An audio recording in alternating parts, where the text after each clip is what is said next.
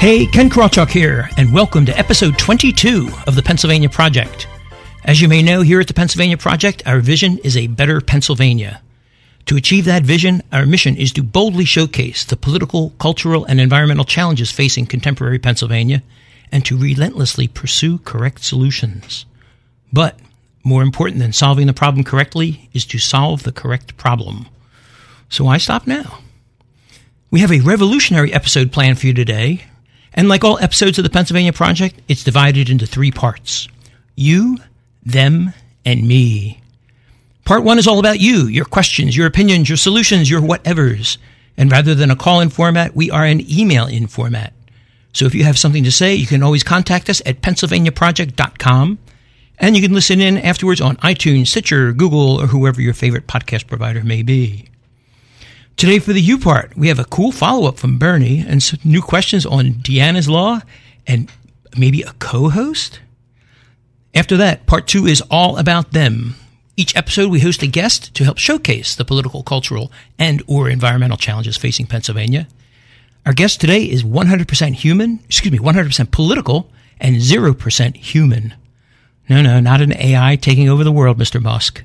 Our guest is an often overlooked celebrity the Pennsylvania Constitution. After that comes part three of the Pennsylvania Project, the me part, where it's my turn, your caster, Ken Krawchuk. I'll be focusing on a particular issue that really sticks in my craw. Today's rant dangerous government education and how to stop it. And throughout the show, we'll be featuring a Pennsylvania Toastmaster to narrate our live commercials and whatever comes into our mailbag. Today, we have with us a unique combo a mother son combo. We have Dodie Preston and her son Josh. Welcome to the Pennsylvania Project, Dodie. Hi, Ken. Thank you. Josh, welcome. Hi, how you doing? Cool. Dodie, let me ask you, what do you like about being a Toastmaster? I think the question is, Ken, what don't I like about being a Toastmaster? Oh, nice. I have loved being a Toastmaster. It has taught me so much about how to speak, how to present myself, um, in front of a crowd, Mm-hmm. even in, around the table, and to just be present and listen and ask questions. And oh, it's been amazing. I know. Thank you. You're welcome. Changed Yeah. my life too. Yeah, really has. Now, Before we get into the mailbag, I have yet another Ranger story to add to my rant that I did at the end of episode 19 and my brother in law's story at the beginning of episode 21. Because last weekend, my wife and I were camping at Sizerville State Park up in Potter County, north central Pennsylvania. Beautiful part of the state. God's country, they call it, and for good reason. There was one evening we were there and the ranger came into our site. Of course, I was concerned. We had a huge campfire going. I mean, it was so big you could see it from space. you know what he said? Wow, you guys are going to be nice and warm tonight, aren't you? Nothing. I was expecting something nasty, but no, it's nothing nasty like the other rangers had done. Instead of needlessly complaining, he proceeded to tell us all about a nature film he was going to be showing that night. You know, we saw him again the next day, and he was out there playing with some kids in the local playground. They were having a great time. The kids and the ranger laughing together. They had some kind of a whiteboard, and they're drawing animal pictures and stuff. You know, to my mind, that's what a ranger should be. Absolutely. Nothing like the horror stories I told in episode 19. I don't know this ranger's name, but I just wanted to publicly thank him for being a model ranger.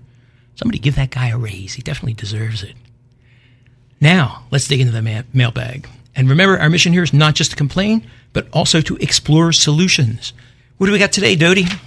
Well, we have a reply from Bernie McCann in Ellsworth City, Pennsylvania.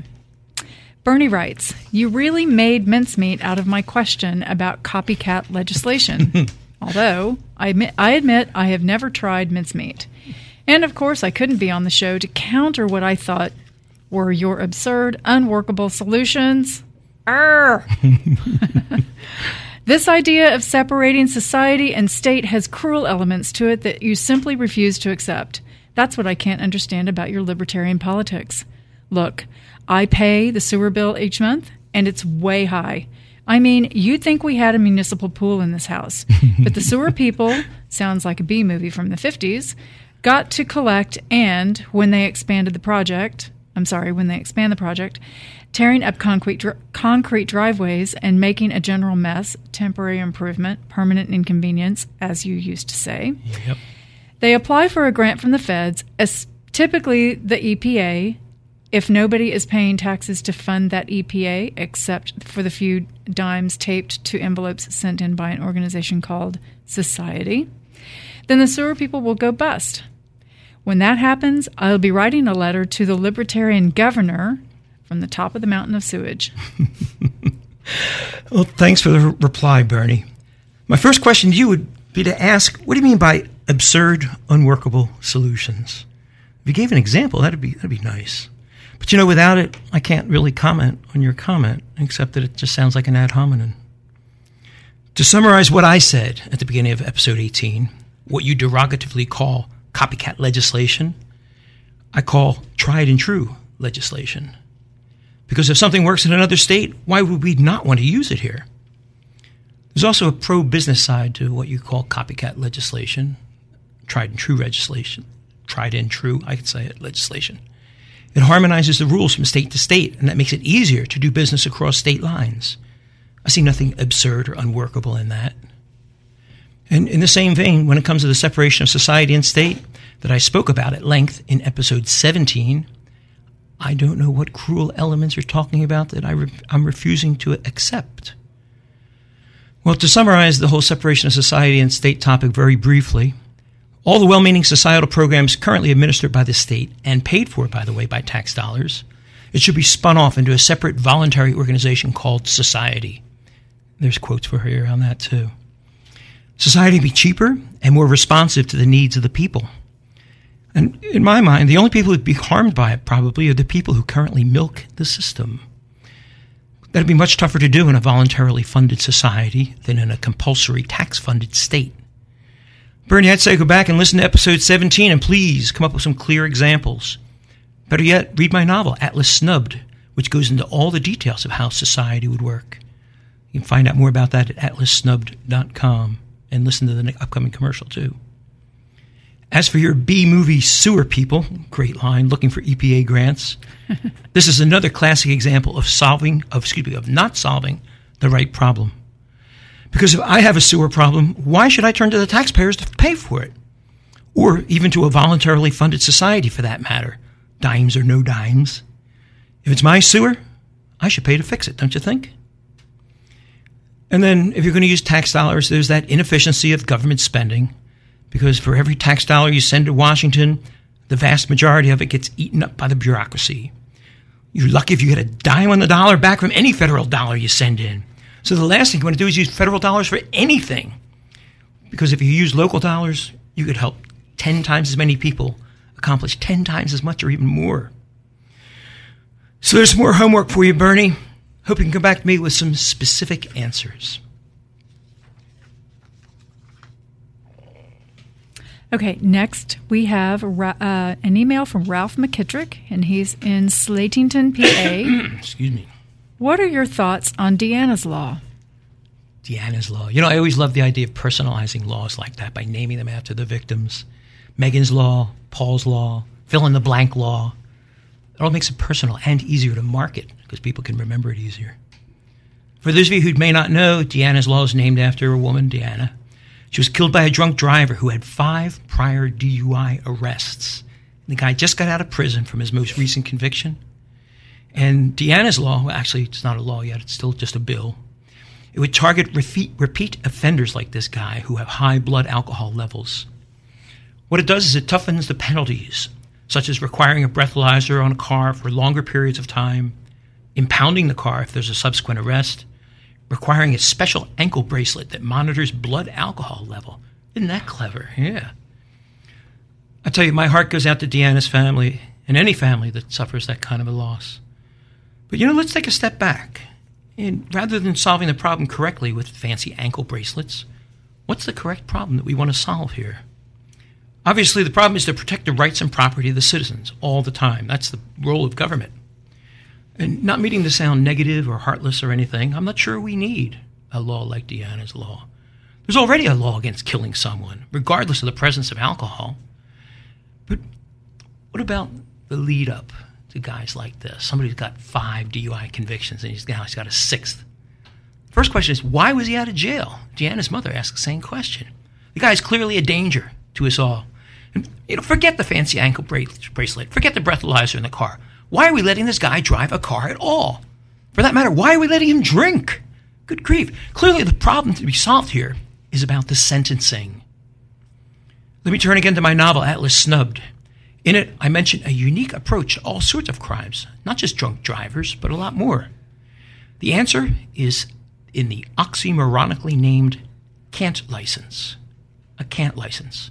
The way it works is if you're found guilty of any sort of crime involving any sort of item, as part of your sentence, you get a can't license related to that item. So, for example, if you get caught driving drunk or any sort of driving offense, you get a can't drive license. And if we catch you driving, we toss your butt in jail. And look at the case in hand with Deana here. With this guy on his sixth DUI, we should give this guy a can't drink license. Clearly, the guy can't handle his alcohol. And we catch him drinking, we're going to throw his butt in jail. Now, here, maybe that fancy ankle bracelet could be a big help. Because if it detects any alcohol, why not have it automatically call the cops and then toss his butt in jail? Can't licenses would work against a whole host of issues. Gun offenders would get a can't carry license if they're an idiot with their gun. Bad frackers, we can give them a bad uh, give them a can't frack license. You get the idea. So I would say the correct solution here is not to pile law upon law upon law. Let's target that bad behavior directly. And the best way that I know how to do that is with a can't license Next, Ken, we have our email from Karen Flam. That's F L A M, and she's from Media PA. Karen would like to know how can I become your co host? I laughed when this one first came in. It's a good question. Let me give you some background. Karen was our Toastmaster narrator of episode 21 of the Pennsylvania Project. And she had all sorts of comments she wanted to make during the show. And, uh, you know, I haven't spoken to her since the show. It's, it's only been a week. But I'm guessing this is what triggered her question. The fact that she thinks that I need a co-host.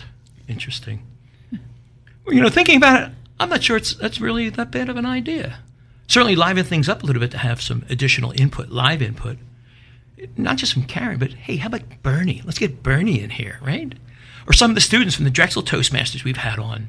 Because some of those guys and girls are really straining at their leashes wanting to interject something? You hear me, Ariel? Not sure I'd want anybody interrupting me, though, when I'm ranting about something that sticks in my craw. But it could be interesting to have a co host, somebody to act as devil's advocate when reading a listener's question, and maybe by interacting with some of our distinguished guests. I'm not sure. I haven't thought it through yet. I'm not sure of all the details, but you know, in the face of it, it could be a good idea, Karen. I haven't had a chance to discuss it with my producer yet either, but I will and we'll see what develops. Well, you know, that's going to have to do it for the you portion of the show. We're going to pause for this information, and when we return, we'll be visiting with today's guest, the Pennsylvania Constitution. Did you hear the latest news? Almost two thirds of all federal spending now goes to pay for the welfare state. More than $2.2 trillion, which just about equals federal income. Do you realize what that means? Virtually all tax revenue is now being consumed by the welfare state. But how do we rein in that runaway spending before it destroys America? The answer? The separation of society and state. That's the premise of the new novel Atlas Snubbed, an unsanctioned parody sequel to Ayn Rand's Atlas Shrugged.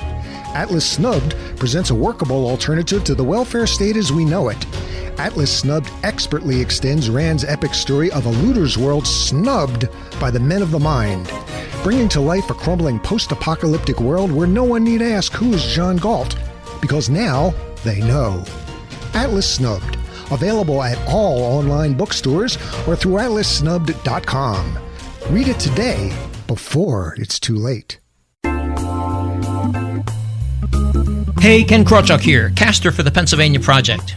You know, it's easy to find a high paying job. At least for some people, it is. Employers are begging for competent leaders who know how to communicate effectively. But do those words describe you? Competent leader communicates effectively? If not, or even if they do, you may want to consider joining Toastmasters. The mission of Toastmasters is to provide a supportive environment for learning communication and leadership skills. But does it really work? Hey, look at me! I joined Toastmasters, and now I have my own radio podcast. So turn your life around like I have. Visit Toastmasters.org and contact a club near you. Visitors are always welcome, and be sure to mention my name. The future is anxiously awaiting competent leaders who know how to communicate effectively. You can be that leader. It all starts at Toastmasters.org.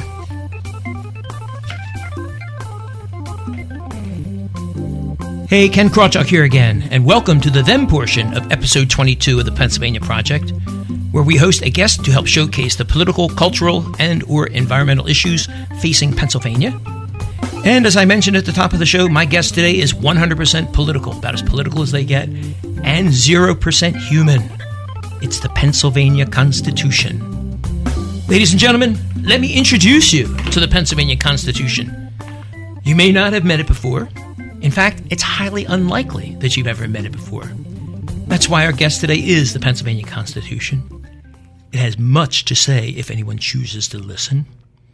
It's filled with political dynamite. So let me today walk you through some of the high points, things that they never taught you in school. Why? Why the Pennsylvania Constitution is a guest?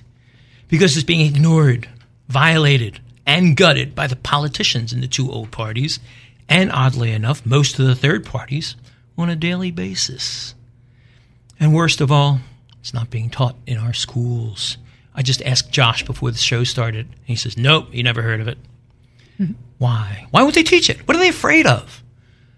Do you know? A reading of Article 1 of the Pennsylvania Constitution gives a clear answer. Ready? Article 1 is called the Declaration of Rights. It's much similar to the Federal Bill of Rights, only it's much, much more powerful in keeping an oppressive government at bay. Much of Article 1 was authored by William Penn, and the founding father of Philadelphia, of, of Pennsylvania. I'll get it right. Much more was added by, ben, by Pennsylvania's most famous citizen, Ben Franklin. For the most part, Article 1 was written in simple terms so that the average person can understand it, if the average person ever bothered to read it, that is. There are 28 sections in Article 1 that deal with the basis of Pennsylvania government. I'm going to read today some of the best parts, but I want to start with the most important part. Section 25. Quote, to guard against transgressions of the high powers which we have delegated, we declare that everything in this article is accepted out of the general powers of government and shall forever remain inviolate. In other words, there are things that the government is forever forbidden from touching. Why do you suppose they don't teach our children that? Hmm, never told us that. Uh, hold my calls, please. Thank you. But what is it they can't touch? What sort of things are in there? Brace yourself as we walk through Pennsylvania's Declaration of Rights. We'll start at the beginning. Article 1, Section 1. All men are born equally free and independent and have, have certain inherent and indefeasible rights, among which are enjoying and defending life and liberty, of acquiring and possessing and protecting property and reputation, and of pursuing their own happiness. Is that cool or what? It's nothing more than a restatement of the basic libertarian philosophy that your life is yours, your property is yours. That you have the right to live your own life your own way, provided you respect the rights and property of others. But are all people equally free and independent? Well, yeah, unless you're a horse racing fan looking for a $400 million tax break, which they get or a millionaire sports team owner looking for a stadium at the public expense, which they get. You can acquire and possess property, assuming you don't have it all confiscated as asset forfeiture without ever being convicted of a crime, which happens. Yes, you can pursue your own happiness so long as it doesn't involve gambling, certain types of sexual behavior, smoking marijuana, or a thousand other mar- moral choices that harm no one at all, if anyone, except maybe the person who indulges in that behavior. And heaven forbid you ever try practicing law without the permission of the Pennsylvania Bar Association. And don't get me started about them again. You can listen to my rant about them at the end of episode 17 about that fascist organization if you really want to learn more. Now, do you say why they don't teach the Pennsylvania Constitution? It's political dynamite to tell citizens that their life is their own, their property is their own. People may start thinking it's a free country again. And that's only Section 1. It gets better. Section 2 says all political power is inherent in the people, and all free governments are founded on their authority and instituted for their peace, safety, and happiness. For the advancement of these ends, they have at all times an inalienable and indefeasible right to alter, reform, or abolish their government as they may think proper. Alter or reform our government? If you ask any politician, judge, or lawyer if Pennsylvanians have the right to initiative and referendum, they'll say no, not unless the legislature authorizes it. Wait a minute. Section 2 plainly states that we, the people, can, at all times, change or even abolish our state government as we see fit. More political dynamite. What if people in Pennsylvania were aware of the immense power that they hold? What changes will we see? Term limits? Lower taxes? Better roads, which is still the number one complaint here on the Pennsylvania Project? Until now, there's no way of knowing, but as the Libertarian Party continues to grow, with third largest, hands down, we outnumber all the other third parties put together, that day is coming when we will soon find. Next up, Section 3 of the Pennsylvania Constitution that protects religious freedoms, something that most Americans take for granted, except if you're, unless you're Middle Eastern descent. Section 3 says, in part, no man can be compelled to attend, erect, or support any place of worship or maintain any ministry against his consent. No human authority can, in any case whatever, control or interfere with the right of conscience. But somehow this doesn't apply when you choose to refuse vaccinations on religious grounds, as I discussed at length in episode 18. Nor does it apply if you happen to be a traditionalist minister who chooses not to marry same sex couples, or the baker who chooses not to bake their wedding cake. Somehow your religious freedom got tossed over your shoulder along with the bride's bouquet, didn't it? Or should I say the groom's bouquet? I don't know. I can't keep up with it all. And why is the government involved in marriage at all? That was the subject, subject of my rant at the end of episode 6 and at the beginning of episode 16. And you know, I still don't have an answer why government is involved. Section 5, near and dear to my heart. It says, quote, all elections shall be free and equal, unquote. But all elections are not equal, not by a long shot. For instance, the two old parties, they put their governor candidate on the ballot with 2,000 signatures from registered voters.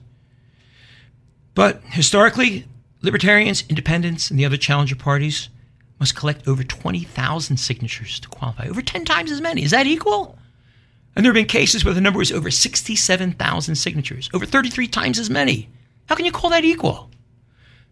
Apparently, some people are more equal than others, as they say in Animal Farm. I don't know. Why? Why do they impose the high hurdles on the ballot? Whatever the reason, the result is to limit competition, limit new ideas, limit the power of people over their own government. Dual parties entrench themselves, create an effective monopoly on the ballot box.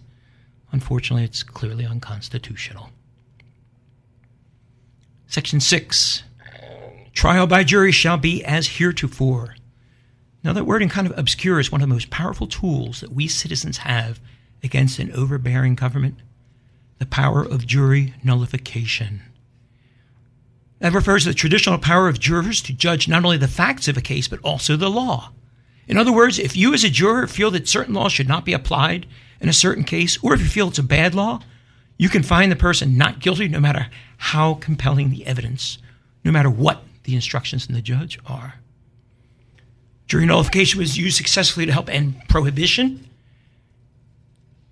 and slavery if they, people were helping runaway slaves. William Penn used it to ensure his religious freedom in England, and we can use it today in America, in Pennsylvania, to stop the most egregious ex- excuses our government has. Now, do you see why the Pennsylvania Constitution is not being taught in our schools? What if the people knew they had the power to vote their conscience when sitting on a jury? What if they knew that the judge's instructions were flawed and incomplete? What would happen to the citizens knew that they were the fourth branch of government charged with keeping watch over their own freedoms? I talked about jury nullification at length in my rant at the end of episode 11, and I did a lot of it now. I'm just going to keep right on going if I keep this up. But you know, I'm going to pause right there. My guest today is the Pennsylvania Constitution. I'm your caster, Ken Krawchuk and you're listening to the Pennsylvania Project. We'll be right back after this information.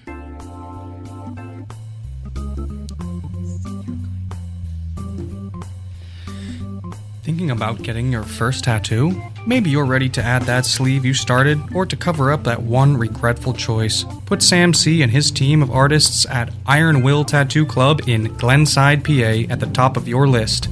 The team at Iron Will has plenty of designs to choose from. They can create an original design or work with a design that you provide. Call 267 893 7625 today or schedule your free consultation. That's 267 8 We Rock or visit them on Instagram at Iron Will Tattoo Club. Do you have the financial freedom that you imagined you would have? At AJ Freedom Financial, we are dedicated to serving you while helping you achieve your financial goals. We offer planning and investment advice on everything from college and retirement planning to a rollover 401k. Please call 866 383 6899 to learn more. The top priority at AJ Freedom Financial has always been and always will be our clients. 866 383 6899. Call AJ Freedom Financial today to talk to a qualified professional. 866 383 6899. That's 866 383 6899. AJ Freedom Financial, helping Pennsylvanians achieve financial freedom from the man. Securities and investment advisory services are offered through Gradient Securities LLC, member FINRA slash SIPC. Insurance products and services are offered through AJ Freedom Financial. AJ Freedom Financial is not affiliated with Gradient Securities LLC. Are you a small business owner always looking for referrals? Do you have a streamlined approach to generating new referrals? Contact Steven Werley to learn the fast, easy way to generate new referrals. Steven has an all inclusive system that will help you generate an extra 5 to 10 customers per week without spending a single dollar on ads. You won't have to create a website, have pictures taken, or write a single ad. Steven will take the headache out of the process. Contact him at StevenWerley.com. That's Steven with a V, W E R L E Y.com.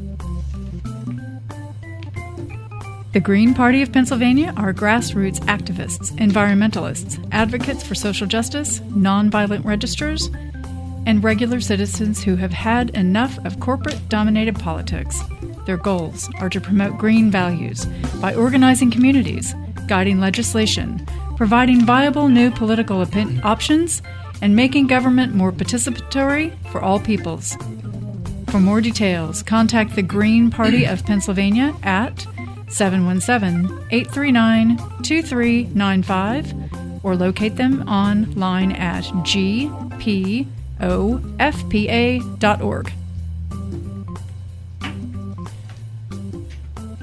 Hey, Ken Krawchuk here again, and we're back with episode 22 of the Pennsylvania Project and our unusual inhuman guest, the Pennsylvania Constitution. We've gone through about half of the good parts of Article 1, the Pennsylvania Constitution, otherwise known as the Declaration of Rights. So let's pick up with Section 8, which says, quote, the people shall be secure in their persons, houses, papers, and possessions from unreasonable searches and seizures. I guess this does not apply to Philadelphia with their stop and frisk policy, or the one where they steal your car on the spot, excuse me, confiscate your car on the spot if it's not registered. And how secure are you against unreasonable searches if you come across a DUI checkpoint in the middle of the night? I went on at length about DUI checkpoints in episode 9. Uh, they're totally unnecessary. Even the FBI has, has said that roving patrols are more effective and cheaper. You know, there's another case where the government can seize all of your worldly possessions even though you've never been convicted of a crime. Never set foot in a courtroom, never hurt a soul. They call it asset forfeiture. I call it highway robbery.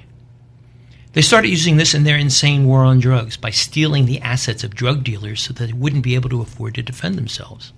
Where's that at? But you know, it didn't take long for them to turn it against we the people, like the case of Shorty's Bar in Allentown.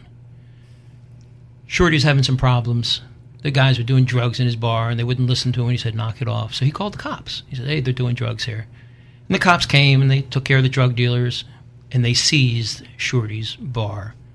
They said, "Hey, you knew there was drug dealing going on in there, so according to the law, we're allowed to seize your your place." Poor Shorty, he went through years trying to get it back, and you know, I, I have not yet heard the end of that. It's crazy. And then they started using it against Johns looking for prostitutes in Philadelphia. They'd steal their cars, asset forfeiture, and that money all goes into these anonymous accounts, which gets distributed back to the counties. Sounds kind of incestuous there, you know? Fortunately, asset forfeiture is a travesty that a libertarian governor can halt unilaterally without the consent of the legislature or the courts. Article 4, Section 9 of the Pennsylvania Constitution gives the governor the power to remit all forfeitures. So why don't we elect a libertarian governor? We'd stop all this nonsense overnight. Asset forfeiture. Hm. So much for being secure. Article 1, Section 9, the right of the accused in criminal trials. Quote, in all criminal prosecutions, the accused has the right to be heard by himself and his counsel, to demand the nature and cause of the accusation against him, to meet the witnesses face to face, to have a speedy public trial by an impartial jury of the vicinage. He cannot be compelled to give evidence against himself, nor can he be deprived of his life, liberty, or property unless by judgment of his peers. Well, I don't know what happened. What? How does somehow this does not apply when it comes to red light cameras or, or DUI checkpoints? They assume you're guilty at a DUI checkpoint. I mean, if you're driving at night, does that mean it's grounds for thinking you're drunk? Got me a break. Section 13. Quote, excessive bail shall not be required, nor excessive fines imposed, nor cruel punishment inflicted. You know, I read that and I was wondering, how do they get away with their cruel mumbo jumbo leading procedures? Or the incredibly expensive attorneys with a monopoly on the practice of law? As I mentioned, if you try and practice law, the Bar Association comes down on you and throws you in jail. I ranted about this at length if you want to hear about it at the end of episodes 14 and 16. Had a lot to say. And I also talked about it with our guest in episode 12. He was an actual attorney. And a couple times he said, I think I don't want to answer that. Welcome aboard, huh? Man, oh man. I read, when I it about it, I was asking, what's a solution? How do we get around this? I'm still looking for an answer to that one. Nobody sent one in, and I haven't come up with one. But of all of it, Article 1, the one provision that really stands out alone for me in its sheer impact is Section 21, which says, and I don't even have to read this, I have this one memorized. The right of the citizens to bear arms in defense of himself and the state shall not be questioned. Think about that. The right to bear arms shall not be questioned. How then do they justify their carry permits, their gun registries? Somebody should tell this to the hunters. Tell it to the residents of the inner cities who huddle in fear. Maj Toure, running for Philadelphia City Council, is actually going to the inner cities and he's teaching gun safety in the inner cities. See, there's a guy who knows what Article 1, Section 21 says. Somebody should talk to the rest of our politicians about this and ask them if they have any questions. I sure don't have any questions. I mean, I was all over that topic in episode 4. And you know, during the 2002 governor race, when I ran against Ed Rendell, in one of the debates, we were allowed to ask each other questions. And I said, Ed, I told him, right bear arms shall not be questioned. And I said, I want to, and Ed was calling for limits on gun purchases. I said, Ed, who are you going to betray? Your oath to the Constitution or your friends in the gun lobby? He smiled at the camera and said, I think we could have reasonable limits on gun purchases. They don't even try and hide the fact that they're violating the Constitution. And most people don't notice it because most people have never heard of the Pennsylvania Constitution, let alone read it. Can you imagine if this was being taught in the schools? Can you picture a child watching the evening news with their parents when some oath breaking politician like Ed Rendell calls for banning certain weapons? Can you picture the child asking in their innocent way, But daddy, why are they questioning our right to bear arms? But mommy, the Constitution says the right can't be questioned. How would you answer that? How would you answer Ed Rendell? Ah, I just shook my head. Here's another goody. We're out of Article 1 now, by the way. All those are removed from the power of government forever. The guns, the searches, the seizures, the DUI checkpoints, gambling, the marijuana laws, all those things. They have absolutely no right to do any of it. Any of it. So let's move further back. Article 2. Section 8 is about legislators' pay. It says, quote, the members of the General Assembly shall receive such salary and mileage for regular and special ses- sessions that shall be fixed by law, and no other compensation whatever, whether for service upon committee or otherwise. No other compensation whatever. Salary and mileage only. Where do they get their taxpayer funded cars? Their office space, the staff, their ridiculous pensions, the walking around money, the other expenses they have. Must be nice being a legislator and lining your pocket like that. It's all unconstitutional, of course. They laugh out at these guys. Here's another one they laugh at Article 2, Section 16, not much further down, about legislative districts. Quote The Commonwealth shall be divided into 50 senatorial and 203 representative districts, which shall be composed of compact and contiguous territory as nearly equal in population as practical. Yeah, right. Can you say gerrymandering? They say it all the time. Too often, they do it all the time. So much so that a few years ago, the Supreme Court stepped in and they drew their own map of the congressional districts. They were annoyed with the gerrymandering, so what they did? They stepped in and did their own. Even though Article 3, Section 17 explicitly gives that power to the legislature, not to the courts. What can you do when the Supreme Court does not follow its own constitution? Tell me. Tell me if you know. See, nobody knows that this, this is in here. Here's another cute one. Article 3, Section 3. Quote, Every bill shall be considered on three different days in each house. Uh, do you remember the midnight pay raise of 2005? In the middle of the night, the legislature passed their own pay raise. And somehow three days were compressed into that one night. I, Albert Einstein must have been there or something. I don't know. But that was cool because the entire Commonwealth rose up against that one. Oh, man. In the end, the voters tossed out, believe it or not, a sitting Supreme Court justice and almost removed a second one. It serves them judges right. They should have gotten rid of all of them, but there were only two of them up for election that year. PA Clean Sweep, the organization was called. Grassroots organization that did this. Well, didn't take long for the legislatures, legislators to see the error of their ways.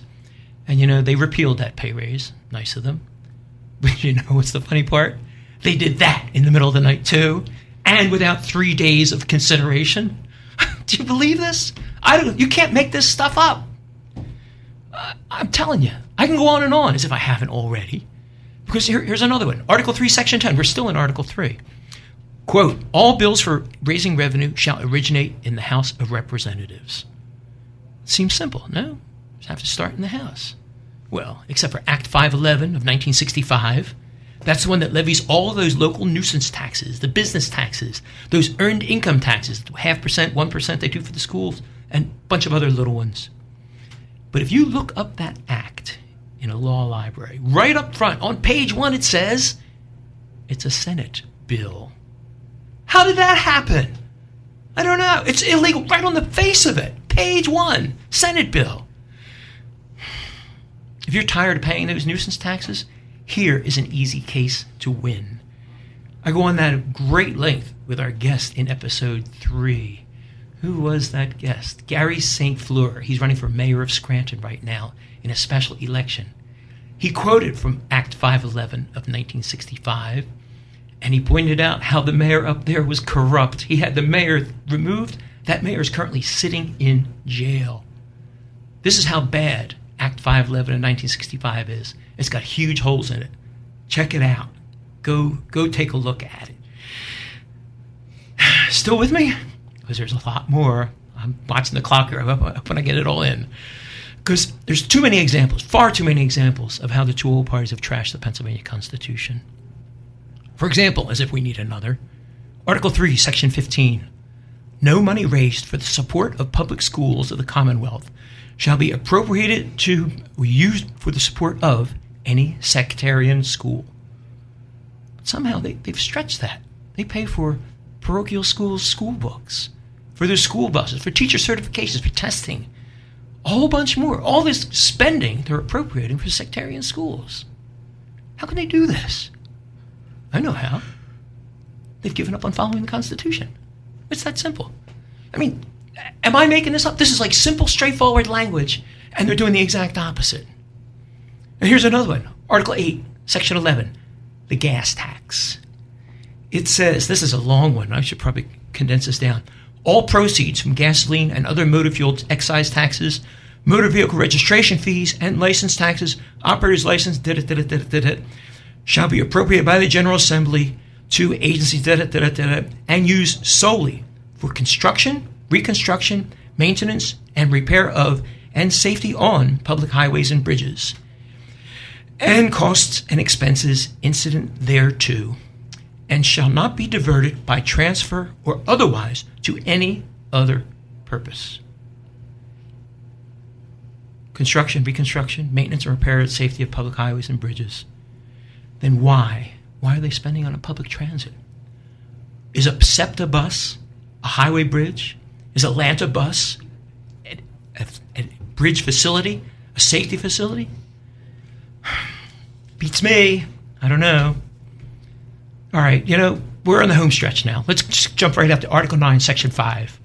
Quote The General Assembly shall not authorize any municipality or incorporated district to become a stockholder in any company, association, or corporation. This one would be funny if it wasn't so sad.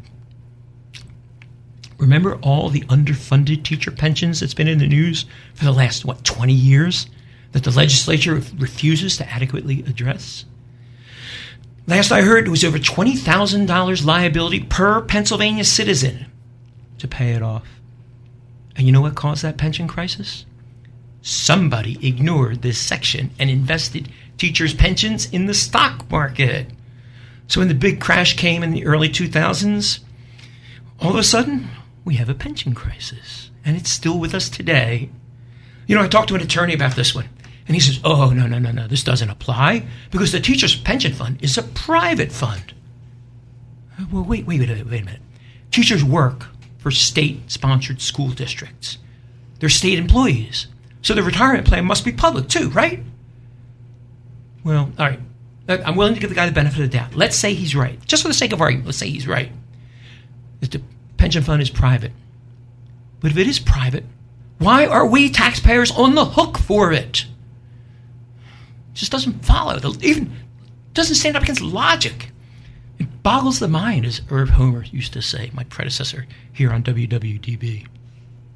Now, do you see why the Pennsylvania Constitution is not being taught in the schools? If people knew the power they have or about the games our elected officials play with us, the legal gravy train would come to an abrupt halt.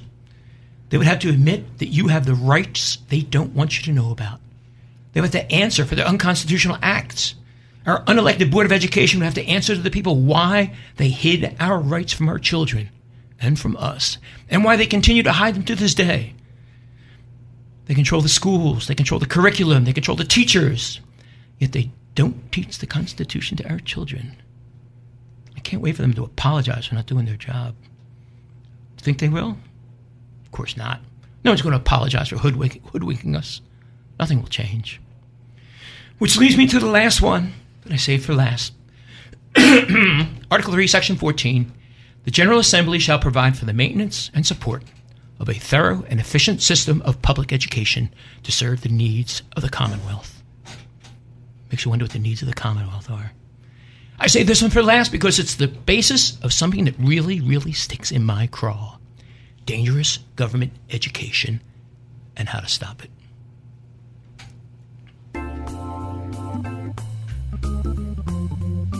The following is a commercial announcement. Hey, Dodie, how's it going? Eh, could be better. Why? What's the matter? Well, I just found this great job, but I can't take it. Why not? Uh, they want me to go as a 1099 contractor. So? So, what about all the taxes? You know, the federal taxes, state taxes, this tax, that tax. I have better things to do than figuring out all the tax laws and filling out all those forms. I am a libertarian, remember? Well, then you need Amendment 16. Uh, hey, it's the damn 16th Amendment that got me into this predicament in the first place. No, no, no. Amendment 16, the invoicing service. They'll invoice your client for the hours and expenses you report to them, and when your client pays them, they pay you. minus all required state and federal taxes. It's that easy. One call does it all.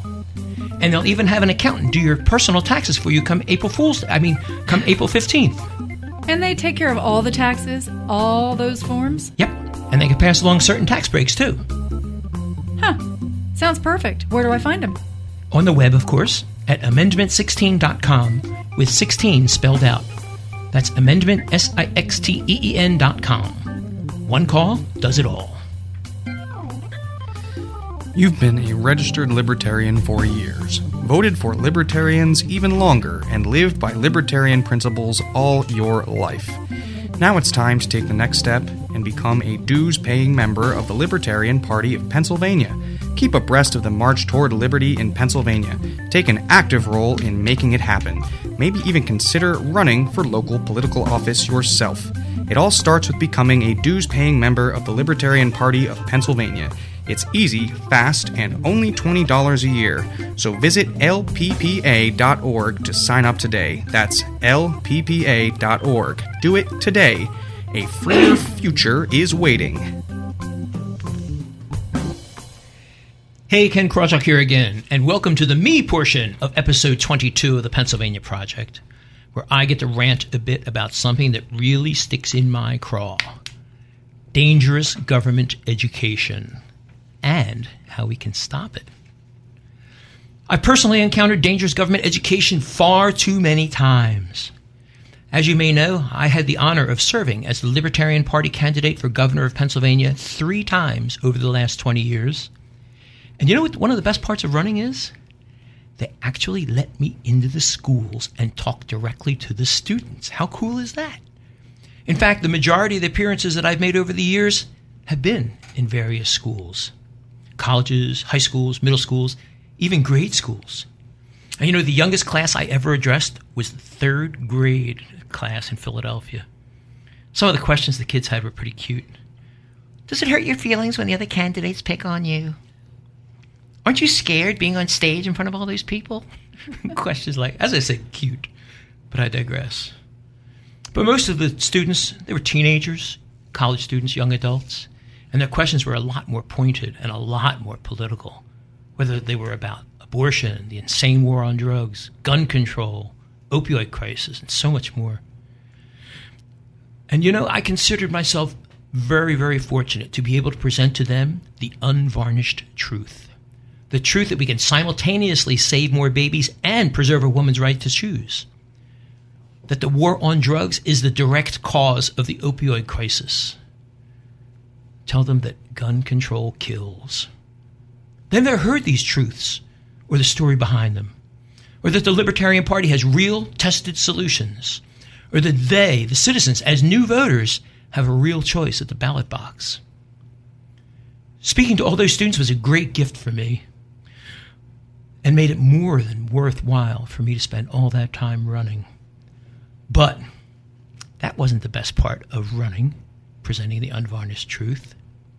No, no, the best part wasn't in my speaking, it was in my listening. That's something they teach you in Toastmasters, too, how to listen. Because in all those appearances I made in all those schools, time and time again, I learned a basic truth. In virtually every class, I asked the same question over and over and over. And over and over and over again, I kept hearing the same answer. You know what the answer was? No, not 42, as Douglas Adams would say. The answer was silence. Over and over and over again. Silence was the response to my question. What was the question you asked that consistently produced silence? It was this how many of you have read the Pennsylvania Constitution? I felt like that economics teacher in the movie in the movie Ferris Bueller's Day Off. Bueller, Bueller. Anyone? Anyone? Why? Why did I feel that way? Because no one, no one has read the Pennsylvania Constitution. Have you?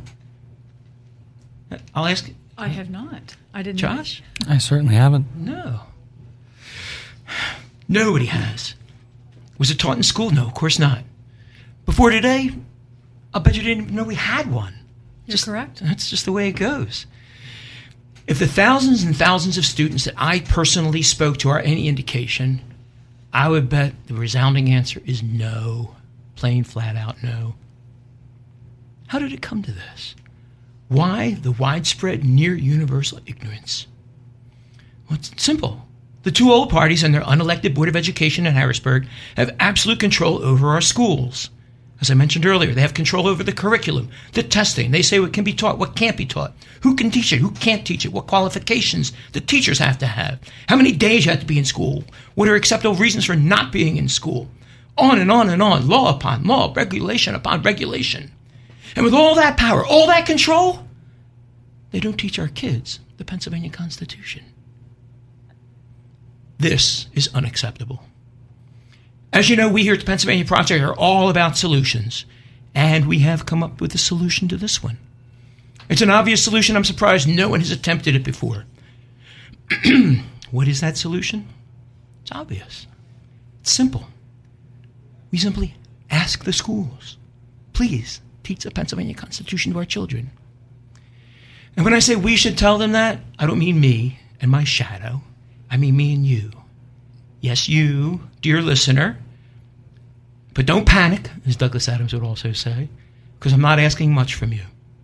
You see, I've authored a petition asking the governor, the Pennsylvania Board of Elections, and each of the 501 school districts in Pennsylvania to immediately start teaching the Pennsylvania Constitution to our kids. It's up on our website right now at PennsylvaniaProject.com. I'm asking you, please, go to PennsylvaniaProject.com and sign it. I'm not asking you to pledge your lives, your fortune, or your sacred honor as the founding fathers once did when they were establishing this more perfect union. I'm only asking you to sign it. What does that petition say? I'm glad you asked. Let me read for you now our petition in support of teaching the Pennsylvania Constitution to our children. Quote, cough, quote, Whereas the Commonwealth of Pennsylvania is one of the 50 sovereign states which joined together to form the United States of America via the agreement known as the United States Constitution. And whereas Pennsylvania possesses its own fine constitution, written in significant part by William Penn and Benjamin Franklin. And whereas Article 3, Section 14 of the Pennsylvania Constitution states, the General Assembly shall provide for the maintenance and support of a thorough and efficient system of public education to serve the needs of the Commonwealth. And whereas the overwhelming majority of students emerging from Pennsylvania's government educational system have never heard of, let alone read or been taught the contents and plain meaning of the Pennsylvania Constitution. And whereas the Pennsylvania Constitution is not mentioned anywhere in the Master Plan for Basic Education published by the Pennsylvania Board of Education. And whereas a search of the Pennsylvania Board of Education website finds only one unused 17 year old mention of any sort of curriculum regarding the Pennsylvania Constitution. And whereas none of the 501 school districts in Pennsylvania are known to provide any detailed study of the Pennsylvania Constitution. And whereas knowledge of the Pennsylvania Constitution and how it operates is crucial to maintaining a free and independent society. And whereas knowledge of the Pennsylvania Constitution and how it operates is crucial to making intelligent decisions at the ballot box and in the legislature.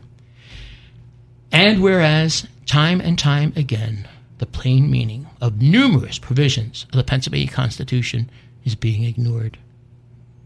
Therefore, we, the undersigned, call upon the governor, the Pennsylvania Board of Education, and each of the 501 school districts, cyber schools, and charter schools in the Commonwealth of Pennsylvania to immediately investigate, institute, and implement a detailed curriculum regarding the Pennsylvania Constitution, its content, its history, and its plain meaning.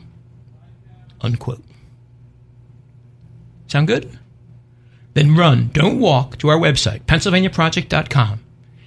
Add your name to the list of signers, and every time we get another thousand signers, or maybe a month or two goes by, we're going to send an updated copy to the governor, to the Pennsylvania Board of Election, and to each and every one of the 501 school districts in Pennsylvania, demanding, demanding that William Penn's legacy no longer be ignored.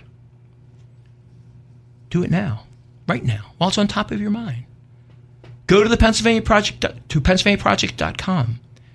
Be part of this historic shift. People wonder why nobody votes.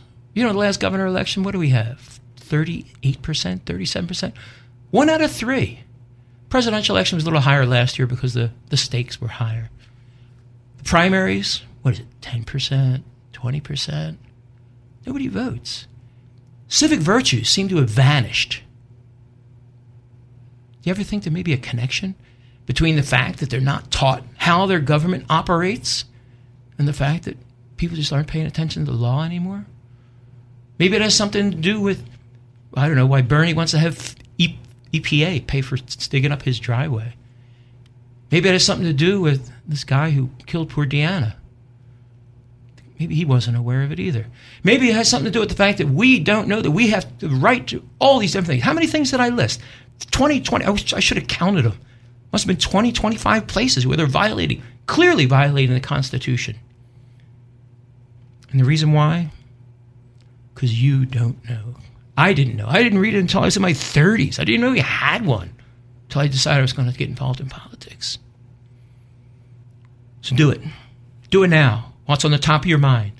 Go. Go to PennsylvaniaProject.com. Be part of our historic shift. And you know, to make it easier for you to remember, I'm going to end today's episode right now.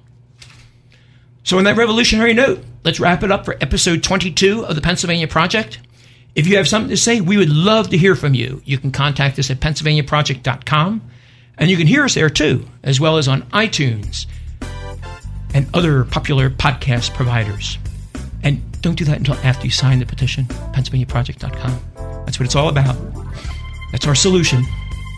Today's episode is courtesy of Amendment 16 Limited, recorded live at the studios of WWDB Radio, broadcasting broadcasting at 10 a.m. every Saturday morning at 8:60 a.m. in Philadelphia, and released as a podcast every Tuesday at PennsylvaniaProject.com.